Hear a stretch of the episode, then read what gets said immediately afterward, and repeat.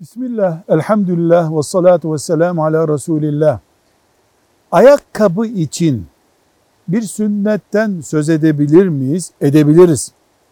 Neden? Efendimiz sallallahu aleyhi ve sellem ayakkabıyı giyerken önce sağ ayağınızı giyin. Çıkarırken önce sol ayağınızı çıkarın buyuruyor.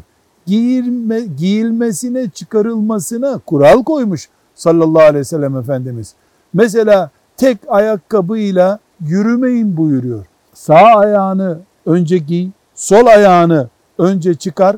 Mesela oturduk yani yürüyüşümüz bitti. Yemek yiyeceğiz, konuşacağız. Ayakkabısız oturmak sünnete daha yakın bir pozisyon. Ve çok önemli bir madde daha. Erkek erkek ayakkabısı giyecek. Kadın kadın ayakkabısı giyecek. Terlikte de bu şekilde.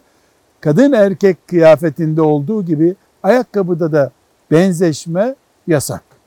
Velhamdülillahi Rabbil Alemin.